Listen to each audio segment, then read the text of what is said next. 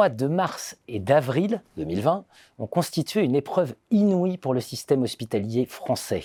Pourtant, l'hôpital n'a pas craqué sous la pression. Hervé Dumès, bonjour. Bonjour Jean-Philippe Denis. Hervé Dumez, vous êtes professeur à l'école polytechnique, directeur de recherche CNRS, directeur du laboratoire ICUBE euh, CNRS, et vous avez donc vous êtes co-auteur, donc euh, co-concepteur de cette étude avec Étienne Mainviel, euh, rattaché à Gustave Roussely, outre son rattachement CNRS Polytechnique, ICUBE. Cette étude, comment le système hospitalier a résisté à la crise de la Covid-19. C'est une véritable enquête vous avez mené en temps réel.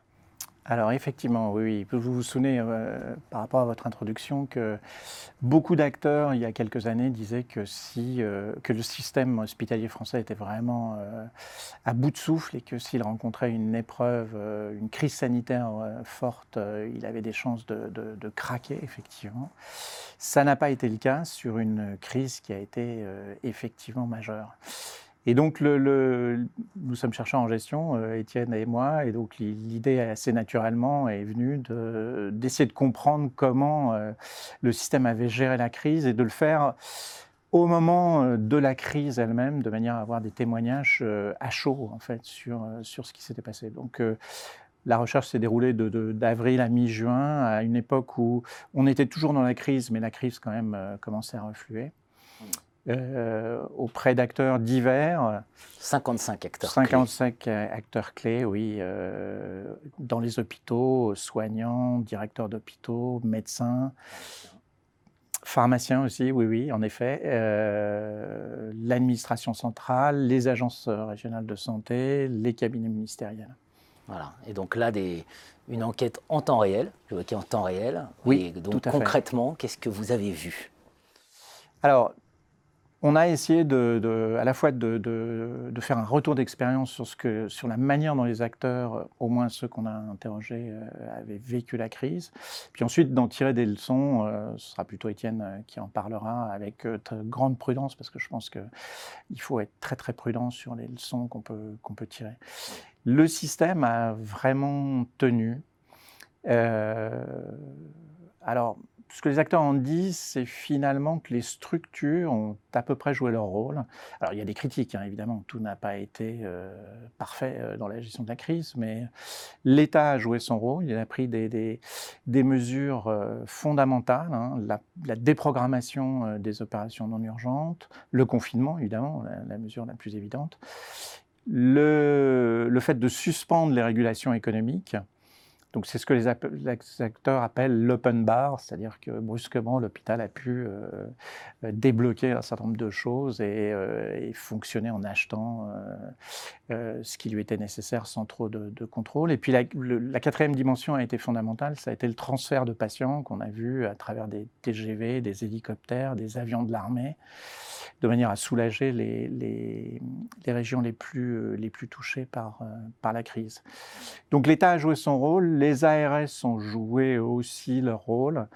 Euh, de manière diversifiée. Hein. Certaines ARS ont été un peu en retrait, mais finalement, ça ne déplaisait pas aux hôpitaux qui, du coup, avaient une certaine autonomie. Euh, et elles ont imposé des choses qui étaient, euh, qui étaient importantes, notamment la, collaboration entre le privé et le public qui a été euh, assez décisive dans certaines, dans certaines régions. Et puis évidemment, les établissements eux-mêmes qui étaient, qui étaient en face à, cette crise d'ampleur véritablement inédite, hein, puisque ça a été extrêmement intense et très très long.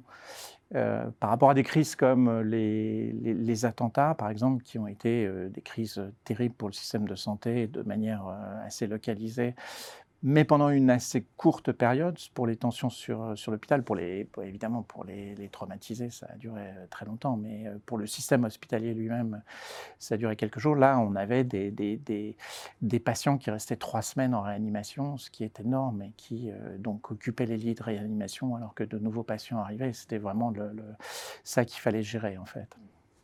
Le grand intérêt d'une étude comme celle-ci, plus près du terrain, c'est de tordre le cou à des idées reçues ou préconçues.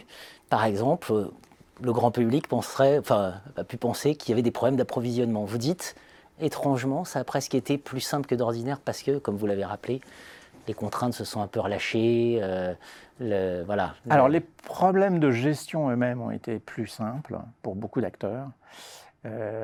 parce qu'il y avait vraiment une cohésion dans l'action qui s'est faite, alors que l'hôpital en temps normal est quand même marqué par des, des conflits internes, des, frontières entre services, etc. Donc c'est toujours assez compliqué. Là, là, ça a été beaucoup plus facile d'un point de vue de gestion.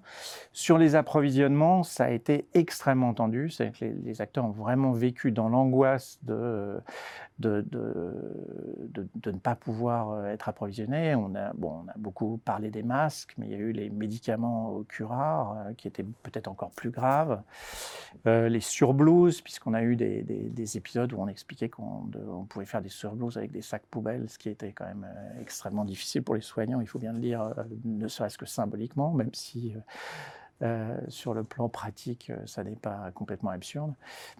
Euh, mais il n'y a pas, nous, on n'a pas rencontré, par exemple, d'hôpitaux qui est euh, qui est manqué de masques, par exemple. Donc, euh, il y a eu une angoisse de ne pas pouvoir avoir assez de masques, de ne pas pouvoir reconstituer les stocks assez vite. Et puis, finalement, le système a réussi à traverser cette période-là, malgré tout, en fait. Mmh. sans aller trop loin dans vos préconisations, parce qu'on en débattra avec Étienne Mainviel, mais quand même, vous évoquez une créativité incroyable, incroyable, et cette importance de la proximité, c'est-à-dire le lien, euh, de dire voilà, il y avait des endroits où effectivement il n'y avait pas de tension, donc du coup euh, les transferts de, patients, voilà, cette importance de la proximité. Absolument. Enfin, les, deux éléments que, vous soulignez sont, sans doute au cœur de, effectivement, des enseignements de, la crise. C'est effectivement euh, euh, l'idée que les. Parce qu'il y, beaucoup de polémiques à l'heure actuelle. L'idée que les, structures ont finalement assez bien fonctionné et que les, les problèmes qu'il y a eu étaient plutôt des problèmes de coordination en fait entre structures et de management en fait. Et donc euh, nous sommes chercheurs en gestion, donc on plaidons un peu pour notre euh, boutique, si je puis dire, mais, euh, mais je pense qu'effectivement, c'était l'un des, euh, des points fondamentaux, cette, cette dimension du management qui, là, s'est révélée avec effectivement beaucoup de, de, créativité à tous les échelons, en fait, hein, puisqu'on a vu des, euh, il a fallu déménager des services, qui est extrêmement lourd, euh, réorganiser des salles, et, euh, ça s'est fait avec le, concours et la créativité des, même des services techniques qui ont joué un grand rôle dans, dans la manière dont les, dont les hôpitaux ont su gérer la crise. Le management n'est pas coupable de tout, hein, comme on a pu parfois le lire. Absolument. Voilà, et là, il peut être d'un grand secours. Tout à fait. Comment le système hospitalier a résisté à la crise du Covid-19 C'est une étude CNRS, Institut Polytechnique de Paris. Merci Hervé Dumez. Merci Jean-Philippe Denis.